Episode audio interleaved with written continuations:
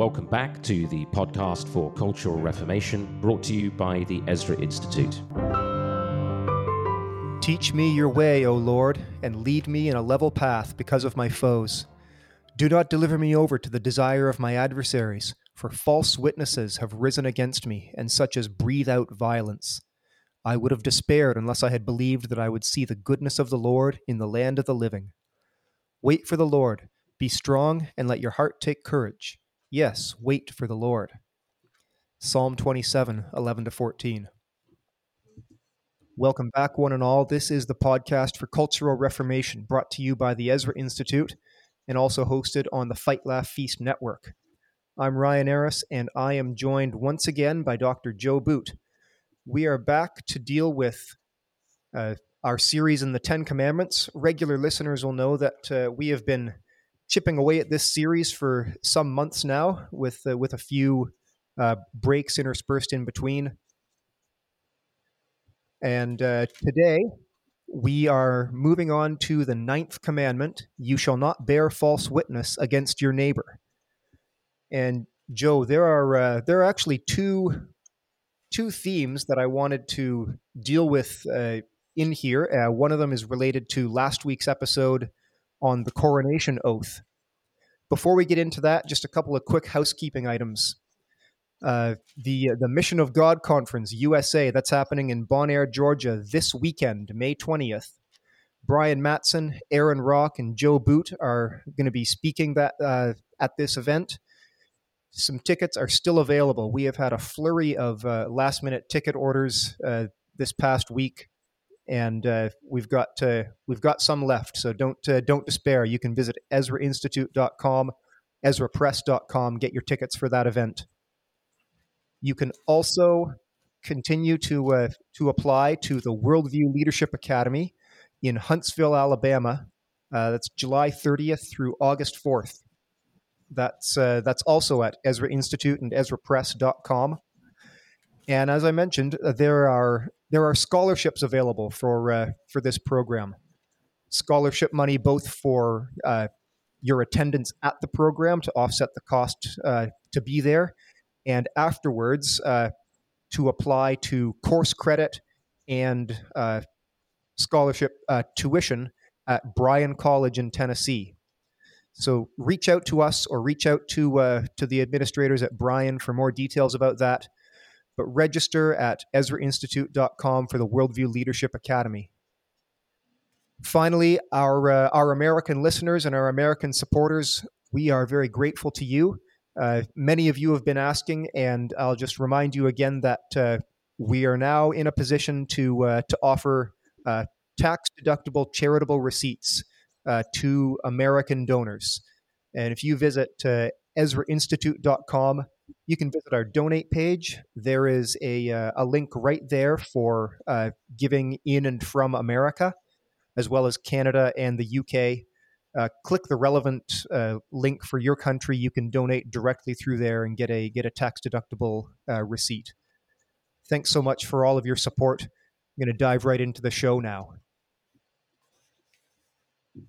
So, Joe, as I said, uh, there are uh, there are two themes that uh, that I'm hoping to deal with here, related to the the question of oaths uh, that we uh, that we dealt with last week uh, in the uh, the coronation of Charles III, and something that uh, maybe escaped some of our American, even some of our uh, our other listeners around the world.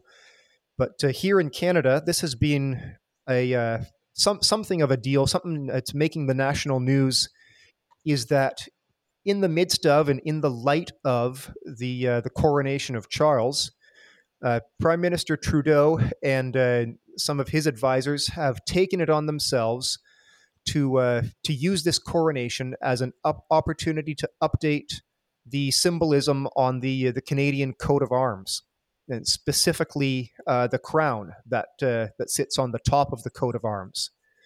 They've they've removed the the traditional depiction of uh, Elizabeth II's uh, St. Edward's crown, uh, and they have taken off the cross uh, that sits on the top and the fleur de lis that, uh, that surround it. They have replaced it with a snowflake at, at the top, at the crest, and surrounded by by maple leaves. And this is a this is a new design that has sort of been quietly, surreptitiously put forward, but uh, but many traditionalists have uh, have noticed it, have pointed it out, and have uh, have started to comment on the uh, you know the implications, the symbolism that that this this quiet change will have meant. And I know that you and I have been talking about this a little bit over the past week as well. So maybe you can you can say a little bit more, draw the threads a little closer together between uh, last week's conversation about oaths and uh, the presence and uh, in institution of the monarchy.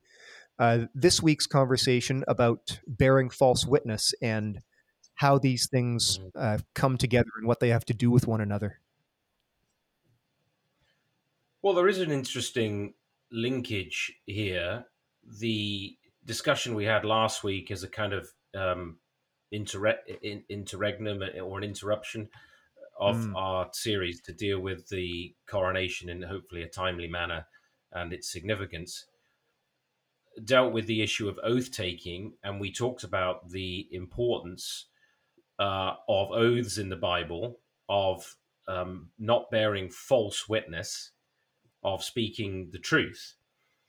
And swearing yes. falsely, biblically, is a very, very serious matter. Perjury is an incredibly serious matter.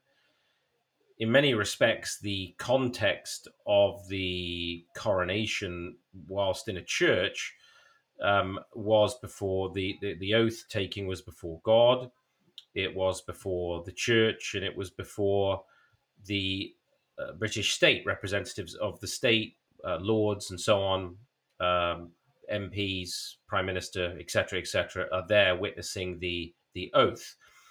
So we talked about the fact that, uh, which gives us, I think, a very good link into our discussion today about the importance of oaths of um, bearing a faithful and true witness and not bearing false witness. It's a very serious issue to bear false witness to God and to a neighbor, especially in the context of uh, juridical matters and ecclesiastical matters. You see, for example, in the case of uh, Ananias and Sapphira, who lied to the right. Holy Spirit concerning, in the book of Acts, concerning what they had or had not given to the uh, apostles after the sale of a parcel of land. And the issue there was not that they kept some back for themselves, they could absolutely have done that. It, it was that they uh, misled the or tried to mislead the apostles by saying that they'd given it all. So there was an ecclesiastical context of bearing false witness. And of course, there are uh, instances of um, the, the, the state also uh, the importance of the state bearing true and uh, faithful witness uh, biblically.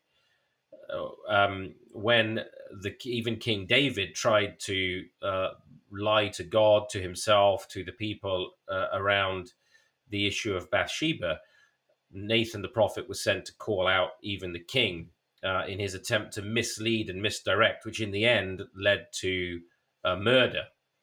So the the issue of oaths uh, of of bearing true witness is very very important. We'll talk more generally about lying in a moment. Mm-hmm. But you raised this interesting story about the coat of arms in Canada. What was interesting to me about that, in part, was the timing with which they chose to go about this. It isn't um, yeah. altogether uh, unusual for the symbol of the monarch uh, when a monarch changes to be reviewed. What was deceptive and surreptitious here is that in secret, these bureaucrats uh, in the federal government were looking to de-Christianize. So while you have a while you've got a Christian coronation going on and a king swearing to the, the head of state swearing to uphold the law and gospel of God, and all with all the symbols that we talked about last week, we have the um, prime minister and his bureaucrats in Canada seeking to undermine that. It's actually the monarch who chooses the the symbol, not the uh, prime minister, yeah. and certainly not without right. consultation with Parliament. And it, this is just seems to be typical of the way increasingly we're seeing Western states, not just Canada, but it, Canada does seem to be a peculiarly bad example right now of the attempt to lie to, to misdirect, to deceive, to conceal things from the Canadian people, uh, and mm-hmm. uh, in many in, in, in many cases with the intention actually to hurt a portion of the population. Uh, and um, most of the time, people are unaware very often of what is even going on. And therefore, we could say that people are being oppressed, the poor are being deprived of, of justice. So, just uh, I think it's an apt illustration uh, as we're talking about bearing false witness and the the various permutations of what is the positive duty implied there what is it, what is enjoined upon us to do, and then also what is forbidden, it does seem mm-hmm. that we are increasingly in a condition in the West where, and um, this is an illustration from the Canadian context, but it's true in, in the West in general, that we are finding that concealment, misdirection, deception is being seen as the political norm and oaths that have been made and are taken are not being taken seriously. And that is a very, very serious matter. God takes it seriously. And increasingly, people will start to become profoundly frustrated by it. You, you cannot hold a society together where lying and perjury becomes the norm. You, you cannot That's have right.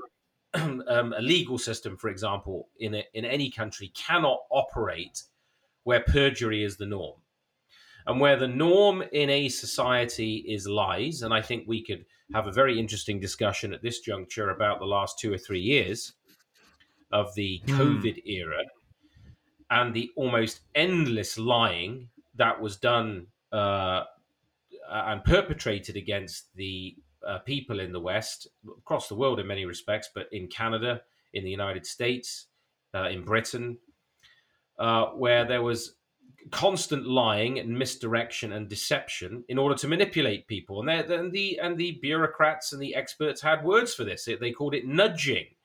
Uh, they had hmm. psychological experts brought in to uh, advise governments on how they could use uh, exaggeration, misdirection, deception, manipulation to get people to do what they wanted. Now, what this has resulted in, I read interestingly in the last couple of days in Canada, is that you've mm. got the growth now of a separatist movement in Alberta that is sick to the back That's teeth right. of the federal government. And they're increasingly talking now, and there's more and more people in support of it. Apparently, one fifth of Canadians at this point would see themselves as better off as the 51st state uh, of the United States. That's a lot of people. That's 25% of the Canadian population. I mean, think about that. That 25% of the country thinks they'd be better off being part of another country. Uh, and of course, Fringe the minority with higher. unacceptable views. That's right, deplorables. Uh, yeah, yeah. The, the, and, and, of course, those numbers would be considerably higher out in Western Canada, in Alberta, where you do have, I think it's the Wildrose movement out there. Uh, but there are increasingly separatists who really think that they have simply had enough. And so you actually, in the end, cannot hold a family together. You cannot hold the courts together. You certainly cannot hold a society together that becomes mm-hmm. built around lies, misrepresentation, and deception. When people's own constitutional uh, uh, arrangements are so manipulated that they are turned against them to basically say, no, your your fundamental freedoms aren't really fundamental freedoms. They're only fundamental freedoms if the government thinks they should be on this particular occasion. Then people start to feel lied to and deceived, and mm-hmm. they no longer want to be a part of that society. That's how serious the issue of bearing false witness actually is. It has personal, familial, social, societal, civilizational consequences. When truth falls out of a culture, uh, that culture has a death wish. And you know, right. we see the spin in media, we see the spin in social media, and we and we see it most especially the manipulation in from governments and with government funded media. And of course, that will drive not just um, people's disaffection, dissatisfaction, frustration. Uh, it will start to drive uh, conspiracies that actually are an exaggeration and that aren't even true. Mhm. So it, it when you conceal and you deceive because you've got an agenda and you're trying to hide that agenda, um, people will run even further in their assumptions about the degree of deception in your agenda. You see what I mean? Um, Yeah, and then exactly. you will get to the point where you know we're back to um, flat Earth, and uh, you know nobody really, um, you know, the the the, the Earth, the, the pictures from space are a deception. Um, I hope nobody's going to segment that bit and say Joe Boot denies that um, uh, the Earth is a sphere. I don't. I'm saying that that what the Joe, when you're when alienate you, all of our flat Earth listeners. the point is that when you deceive people and lie and misdirect, they will begin to presume that everything you're saying is a lie. And so the Right. cohesion within society starts to fall apart. So that's why this topic we're dealing with today is so huge and, and why, you know, the issue you've raised is, I think, a good illustration of one of the problems now that we're beginning to face uh, where lying starts to become the norm. Nobody takes truth seriously. hmm And it's uh, it's interesting this uh, this phrase "false witness" uh, that is uh, in Scripture. It's it's a noun in a couple of different senses. Uh, you shall not bear a false witness against your neighbor is the commandment, uh, where that false witness is something that you you say or do. Uh, but uh, but it also refers to a person uh, in a uh, whether it's in a legal sense. Somebody comes in as a false witness. Mhm. And uh, this uh, this phrase, uh, with reference to uh, a person, uh, the it, it occurs most frequently uh, in the biblical book of Proverbs. Shows up seven times. Uh, it's it's uh, something and someone that the Lord hates. And as you already said, just to reinforce this, it it's always associated with social chaos and the breakdown of trust. And the one who does it, uh, Scripture says, is going to receive punishment and ultimately death. Mhm. And I'm just uh, as, as we think about it, false witnesses. Um, you know, when uh, when the wicked king Ahab wanted Naboth's vineyard, uh, Jezebel got it for him by means of false witnesses who who slandered uh, Naboth and put him to death. Uh, when Christ was on trial, they brought in wave after wave of false witnesses. Uh, we read their testimony didn't agree. Uh, and just all, all of this, uh, I'm just kind of bringing up to uh, to say that Scripture has a lot to say about false witnesses, and in a uh, in the biblical uh, story, that fa- the false witness is always on the wrong side of history. Like the no nobody nobody ever succeeds and wins through and gets called righteous by bearing a false witness. You know, there there are instances of godly deception. Uh, we've done uh, we've we've spoken about that before, about Rahab who hid the uh, the Israelite spies and so on. But uh, this the sense of a false witness, uh, again, it leads to a, a breakdown of civil trust. You can't have a society where where truth is not uh, is not elevated and whether it's uh, whether it's practiced or not whether uh, where truth is not uh, I guess uh, received as the norm. Well, it's easy to overlook that, as you said, actually, that God's law is directed at um, harmony and Mhm. unity, at the restoration of His order, and it's about the uh, unity of our um, fellowship with with God first of all, because um, we're commanded, "Be holy as I am holy." um, and without holiness, no one will see the Lord. So the obedience to God and His law is, of course, first about the restoration of our fellowship with Him. Uh, it's an expression of our fellowship with God, our, our love of God. Jesus was very clear if you love me, you will obey my commandments. And these commandments are not burdensome. Now, God's commands mm-hmm. are mm. concerned with the, with the restoration of godly order, so of our um, of, of standing in right relation to God, which of course only comes when we're justified by faith in Christ. But then, in order to walk in uprightness and in consistency with our profession of faith, it involves obedience. And then, of course, the restoration of, of godly order in society. And so, all of these commands that we've been dealing with, and this one is an especially good example, concern the the the rightness of our uh, fellowship with others, the relational structure that God, the shalom that God is trying to is wanting mm. to maintain in human society, peace uh, and and order, and the the well being, the flourishing of the human family. That's what it's for, and the the tongue is so destructive. It's interesting, isn't it, that the book of James uh, deals with the tongue as a fire. Um, this yes. small member, uh, which is, he says, set on fire by hell, which um, you know mm-hmm. is able to steer the whole the whole of one's life, and and bring shipwreck to yourself and to others, where there is a a lying tongue. So the Bible has, as you said, a, a great deal to say about um, bearing false witness, about lying, because of its destruction of relational order. Now, when we go back to the very beginning, the original liar is Satan himself. Mm-hmm. And Jesus says that Satan was a liar and is the father of lies.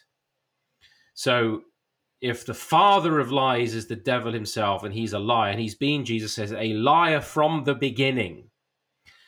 We see what lying did to our uh, first parents in terms of the deception. And the goal of those lies was to hurt uh, and ruin human beings and their relationship with god. Jesus says that satan comes to steal to kill and to destroy. And what's his primary weapon? Lies deception. Right.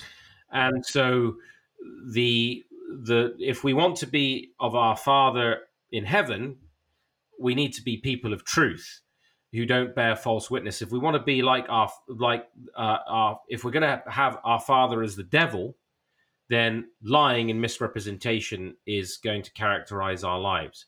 Now, as you correctly pointed out, the the original context of this command what's primarily in view is bearing false witness in a juridical, in a judicial context. So right. the primary illustration of bearing false witness is the the I'm glad you used those illustrations are actually in the context of those courts. Uh, and, mm-hmm. and, actually, we see a number of examples of that both in the Gospels and in the Book of Acts. Uh, and it's so important that we recognize that in order to maintain uh, societal order, social order, truth is maintained in the courts. There's an interesting anecdote here, actually, that there is a reason why when you bear witness in a court, historically, actually until very, very recently, where because of um, multiculturalism, uh, some people have been allowed to swear on another book in the Canadian context, I believe.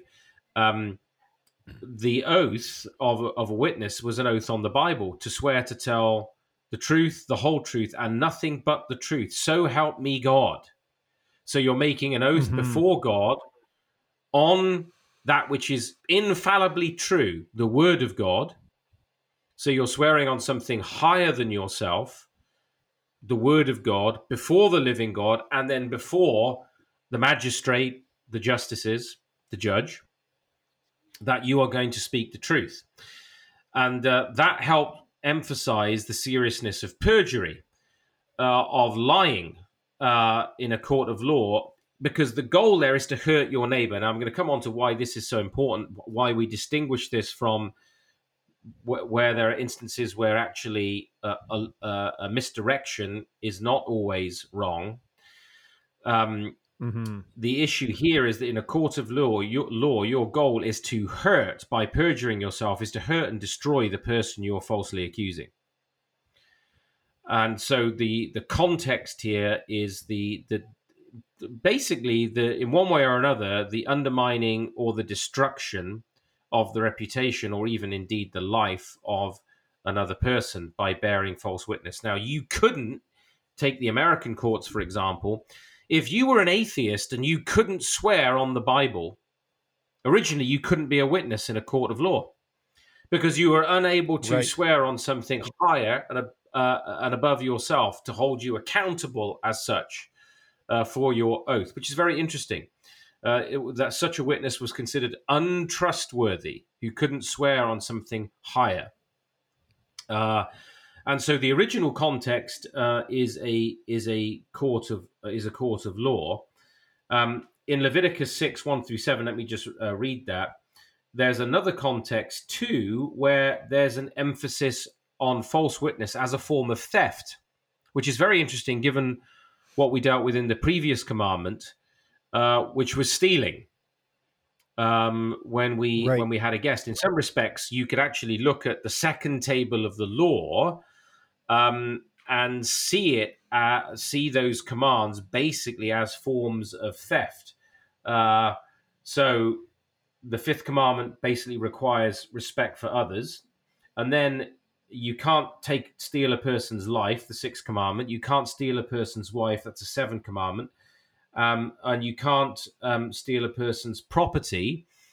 Um, the uh, the eighth commandment, and really the ninth and the tenth, covetousness and lying, because Leviticus six one through seven says the Lord spoke to Moses saying, "If anyone sins and commits a breach of faith against the Lord."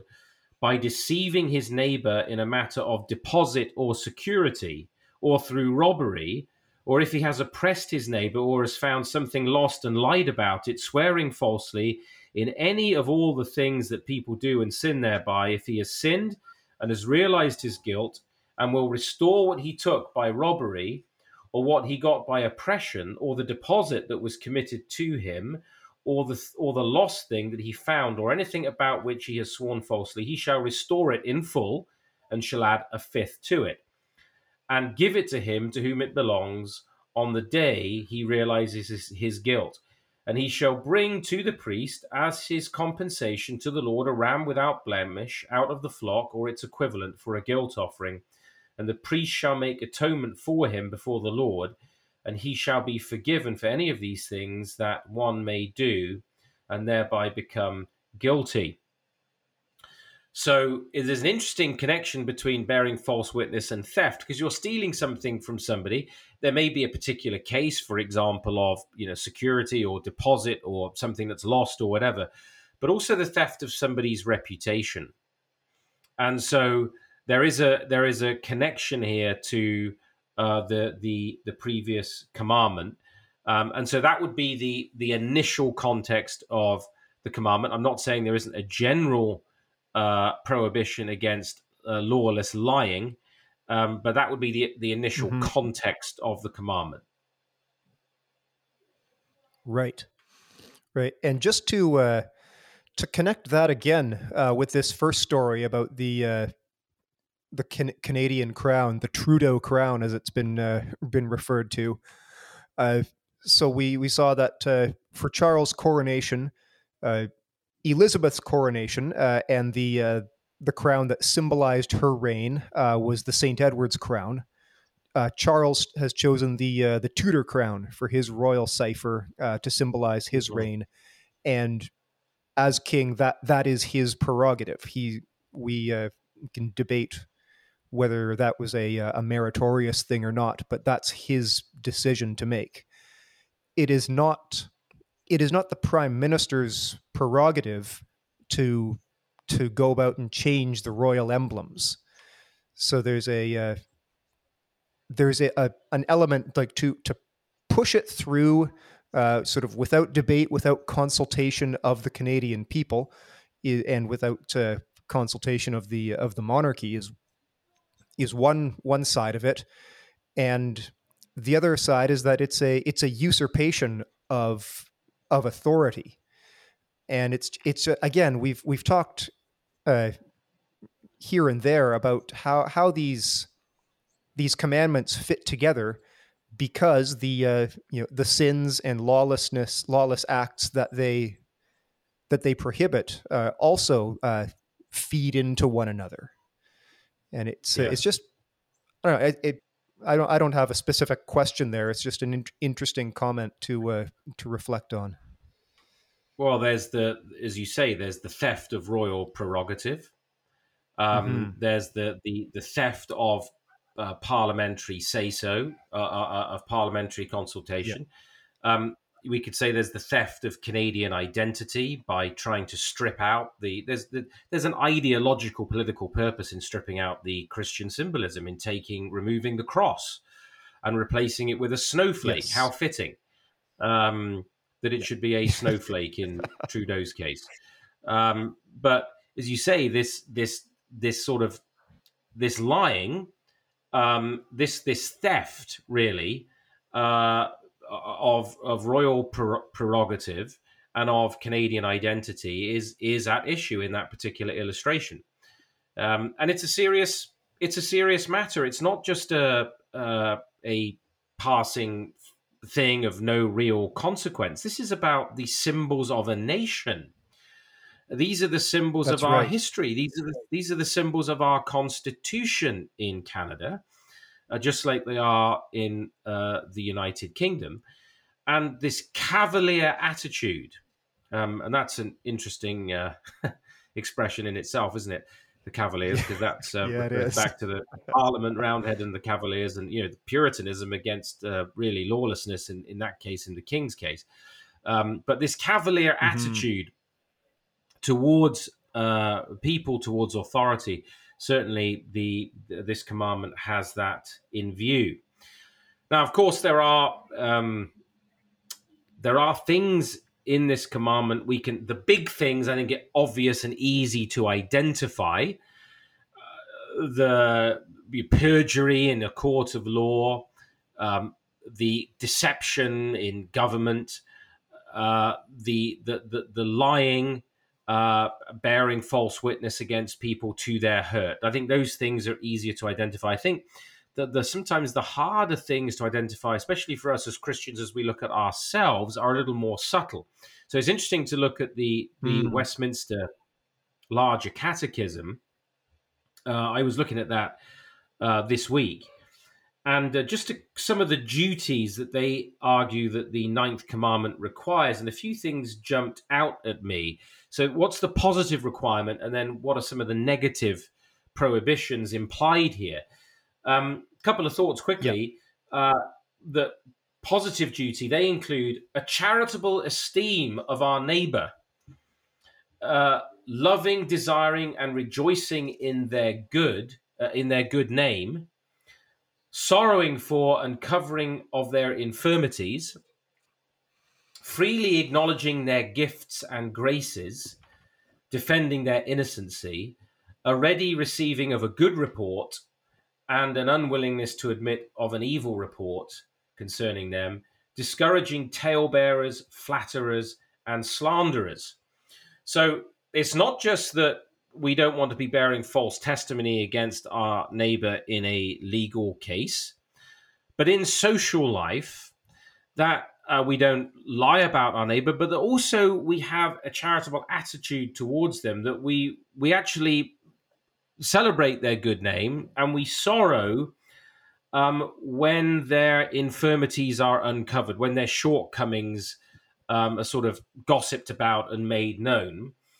Um, and that we receive a good report with enthusiasm and with favor, and that we are sorrowful about bad reports, and we don't want to admit or that is hear a bad report about uh, a neighbor unless there's witnesses to it. Mm-hmm.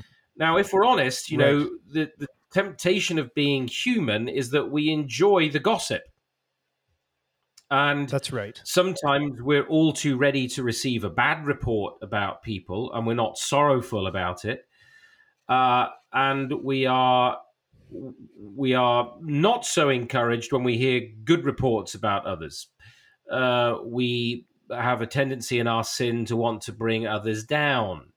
Um, you know, it's kind of almost like a national pastime of the of the media and the press to want to expose people's shortcomings and bring them down, especially if they're in a position of prominence or a position of authority. Uh, it's true in the life of the church. And I think that's a really good reminder there for us as believers that, you know, do we rejoice in the good name of our brothers and sisters, or the good name of our neighbor? Do we sorrow when mm-hmm. their infirmities, when their shortcomings are are brought to light? Um, are we too ready to receive a bad report and not so interested in a good report?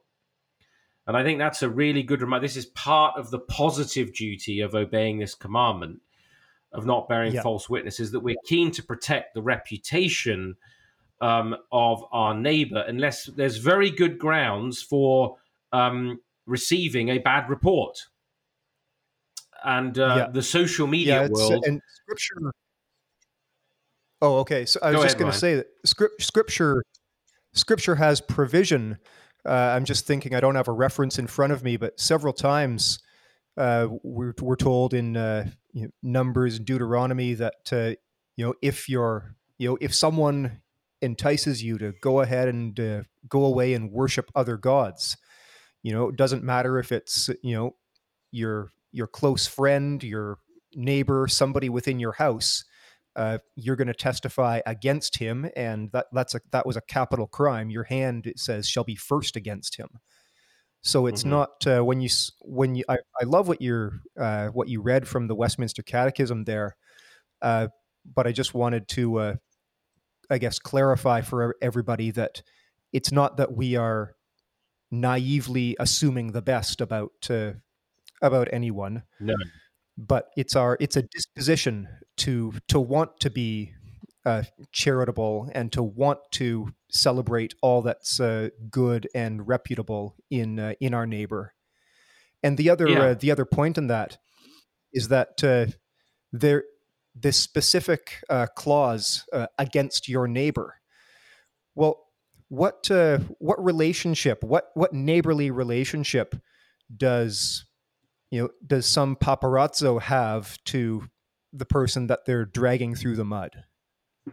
The the question of neighbor and of bearing witness uh, presumes presumes a relationship, presumes a, a, an intimate degree of knowledge about this person's character and actions, rather than trying to, you know, dig up a case, a frivolous case from 25 years ago to uh, to drag someone through mm-hmm. it again.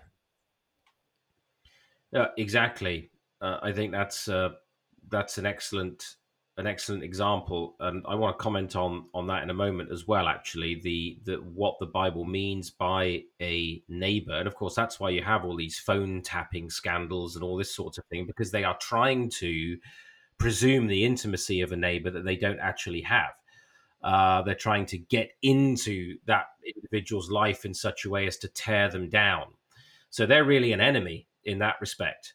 Um, and so that's a, that's a whole different kettle of fish there. And you're absolutely right. What the the uh, Puritans here are, are, not saying is be naive about people's character. What they're trying to do is uphold biblical standards of testimony. Uh, we don't just accept an evil report because we've heard one. Uh, we don't rejoice in it. We right. should be really saddened uh, when uh, somebody's name is is, uh, is is dragged through the mud, or if somebody loses their reputation for a just reason that they have engaged in the behavior that they're being accused of. That shouldn't be a matter of rejoicing for us. So, as you say, this is about a disposition. Yes. And it should be that, just as we're told with respect to church discipline, that you don't receive a charge against an elder except on the basis of, of, of two or three witnesses. What the um, the, the, the writers of the Catechism here are concerned with is drawing out the implication of God's law and its and its requirements with respect to witnesses and testimony. Um, in other words, we don't just listen to gossip.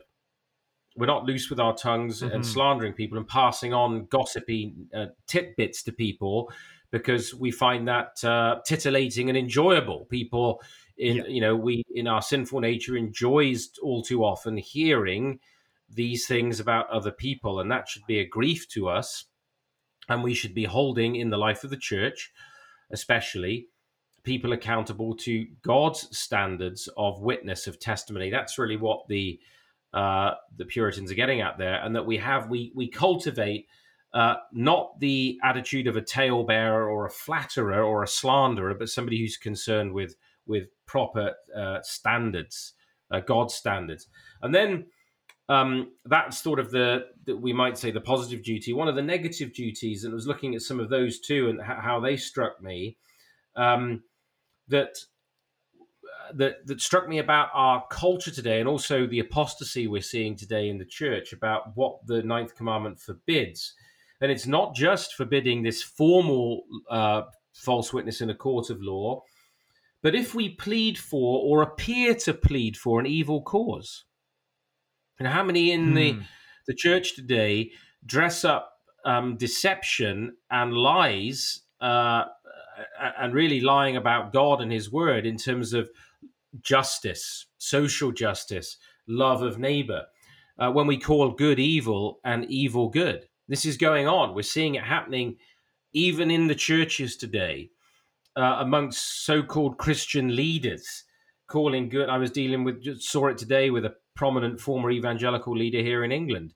Um, uh, hmm. bearing false witness about the Bible, yeah. bearing false witness about uh, what God has to say about issues of human identity and sexuality, or the the the, um, the Westminster Catechism here says perverting it to a wrong meaning or in doubtful and equivocal expressions. So this is what the the the ninth commandment is forbidding: is you can't go about being equivocal about things which God is unequivocal uh, or pervert the meaning of things to try and uh, suit our own agenda. There's an awful lot of that going on in our culture right now, and we have to stand. We have to stand against it.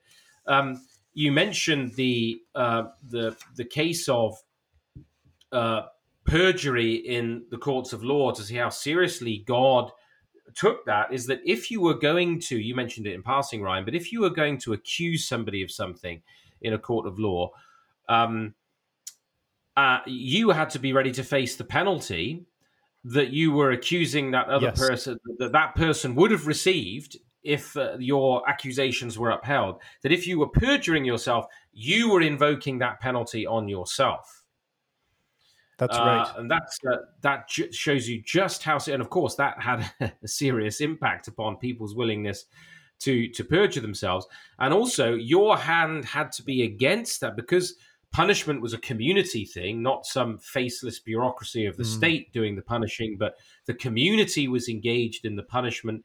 You had to be part as a witness against that person of their punishment, hence the, the penalties for perjury. And it seems to me we don't take this seriously enough anymore. And there are all too many people who are willing to pervert what scripture has to say and be equivocal. I think we've got a, a, terrible, an awful illustration of this right now in the, the Church of England, uh, where the issue mm. of same sex blessings is uh, almost certainly going to be passed through the House of Bishops.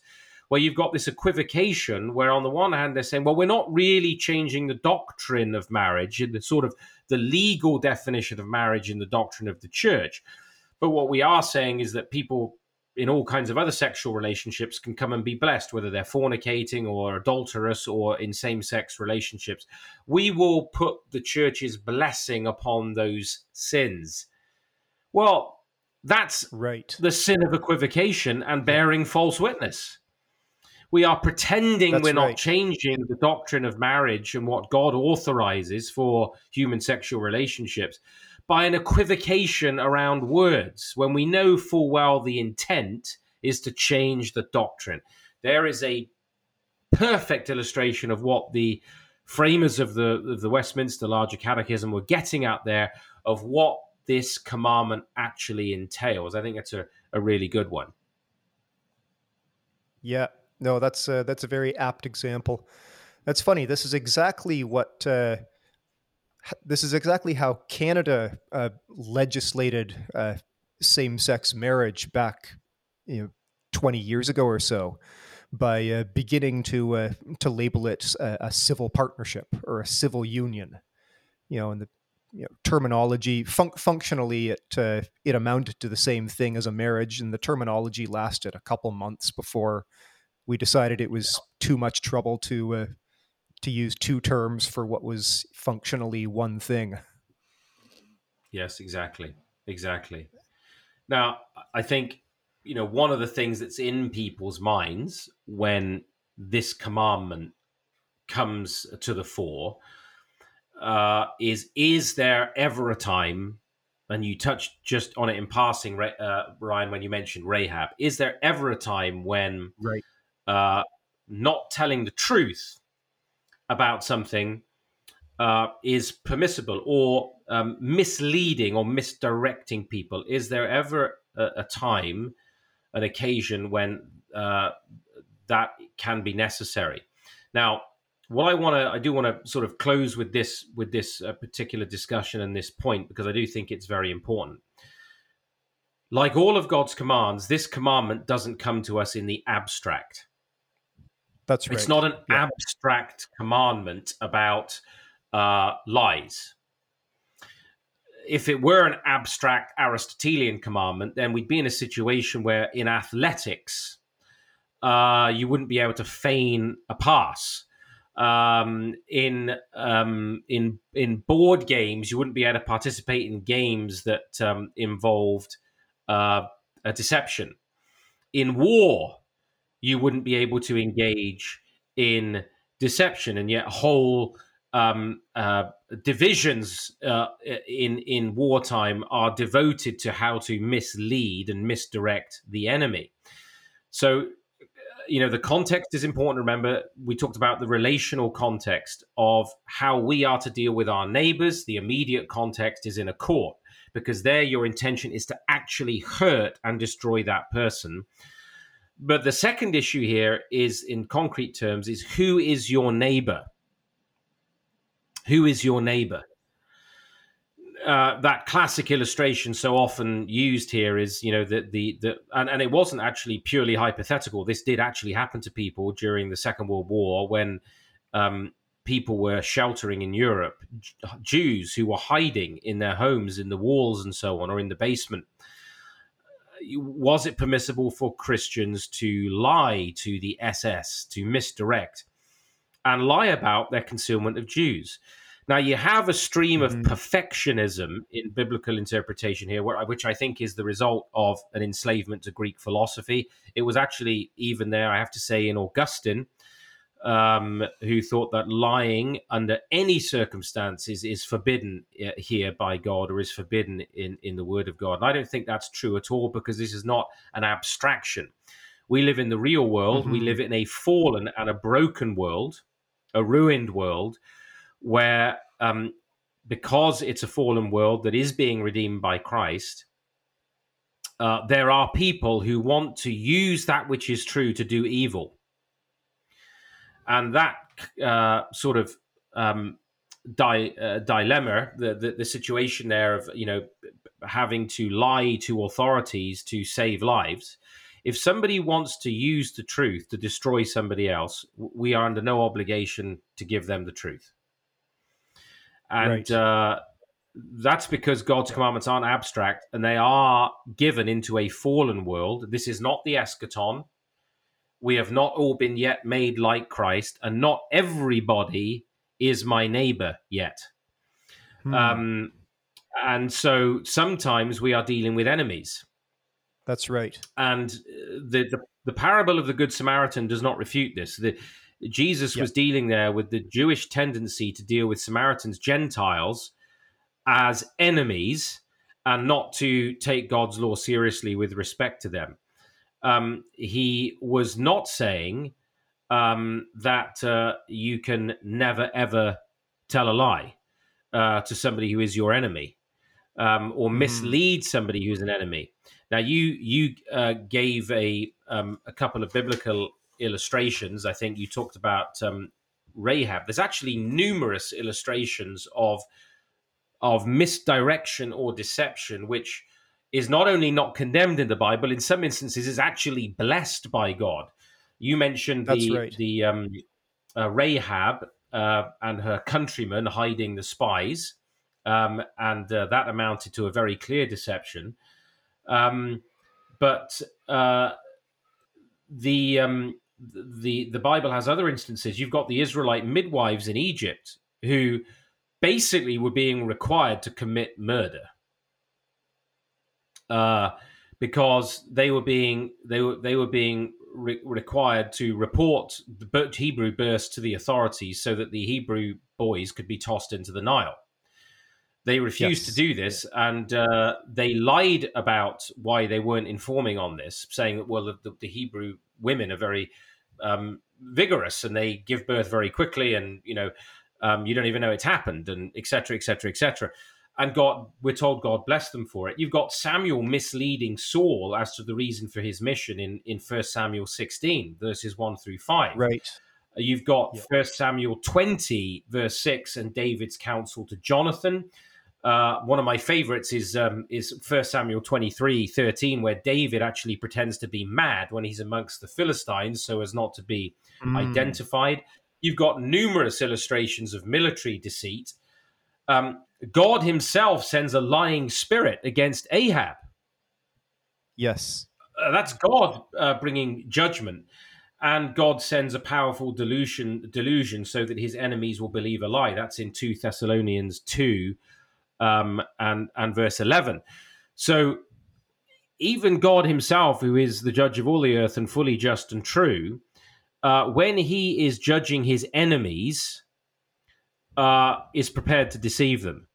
And you've got even more sort of what we might call innocuous examples where at one point Jesus seems to be feigning that he's about to go up to the festival to the Passover and he delays. Mm. Uh, he he he, he yeah. actually says he's not going to go up and then he goes up uh, even on the Emmaus road, actually, when he's walking with the disciples, it says he that he made out as though he was going on further.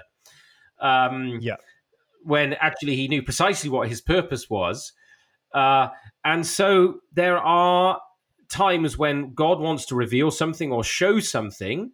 In both cases, there with Jesus, he wanted to, to reveal himself at the right time, whether it was going up to the Passover yeah. or the Emmaus Road, there's a revelatory purpose involved, or if God is bringing judgment to his enemies. And so I would say that we mustn't get caught in the sin of perfectionism with this. Uh, there are times when um, deception, in the interest of, of God's purpose and revelation, uh, and in the in, in in instances where God is trying to uh, deceive His enemies, uh, not God's concern in His commands, and even with the the um, the parable of the Good Samaritan, is that who is the one who's truly in need?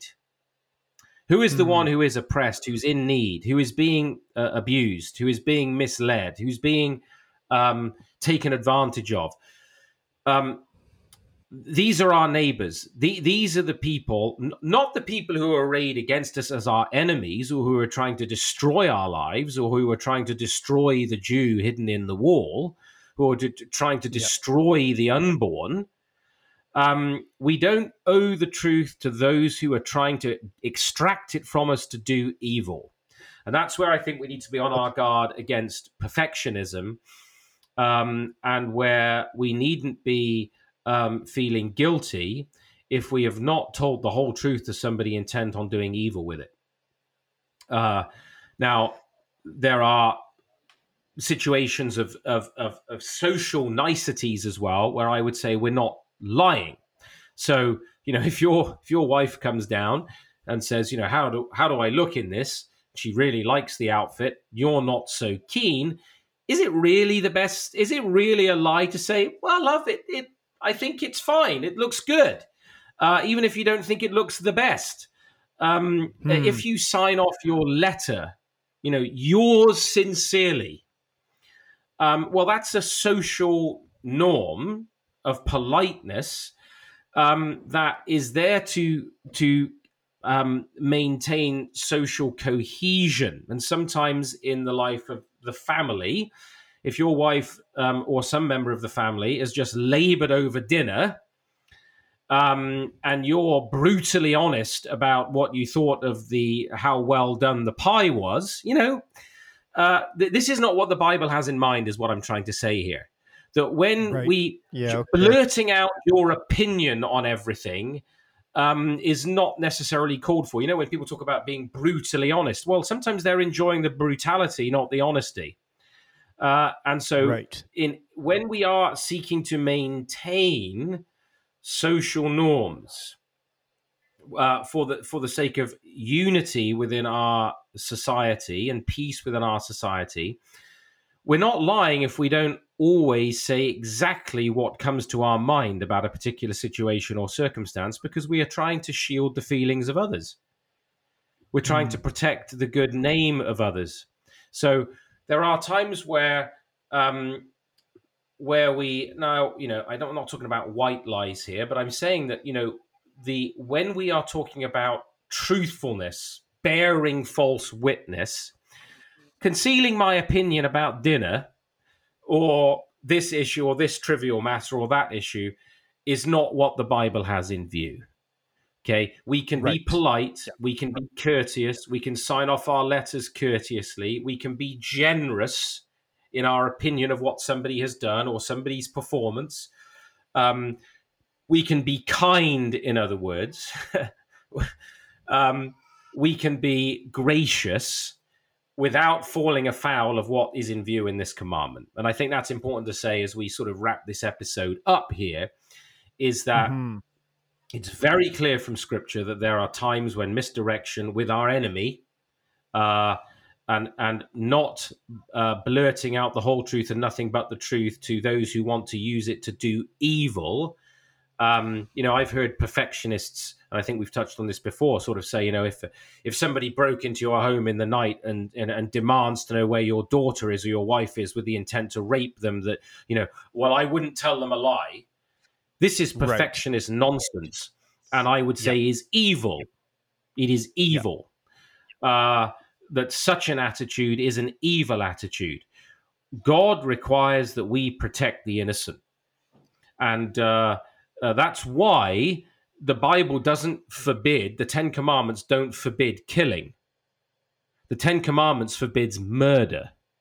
It doesn't condemn self defense. The Bible never condemns self defense. It doesn't condemn the execution of criminals. It doesn't condemn just war. Some of God's most righteous and, and greatest servants were warriors. It does say you cannot lawlessly take life, you cannot murder. I would say the same applies here with respect to bearing false testimony. What God has in view here is that which is that which is done with the intention of harming another, uh, of destroying another with our words. That's in view. It does not have in view protecting others with our words. It doesn't have in view practical jokes where we're where we're having fun. Uh, now, of course, we need to be careful with practical jokes. You know, sometimes a practical joke may have a malicious intent, but you know what I mean. Uh, there are contexts. Uh, uh, um, you know, having a um, somebody who does you know magic tricks, uh, which are you know sleight of hand, deception. Um, you know, Card to tricks, a, to a yeah, children's party. yeah. Yes, to a children's party is not a violation of this commandment.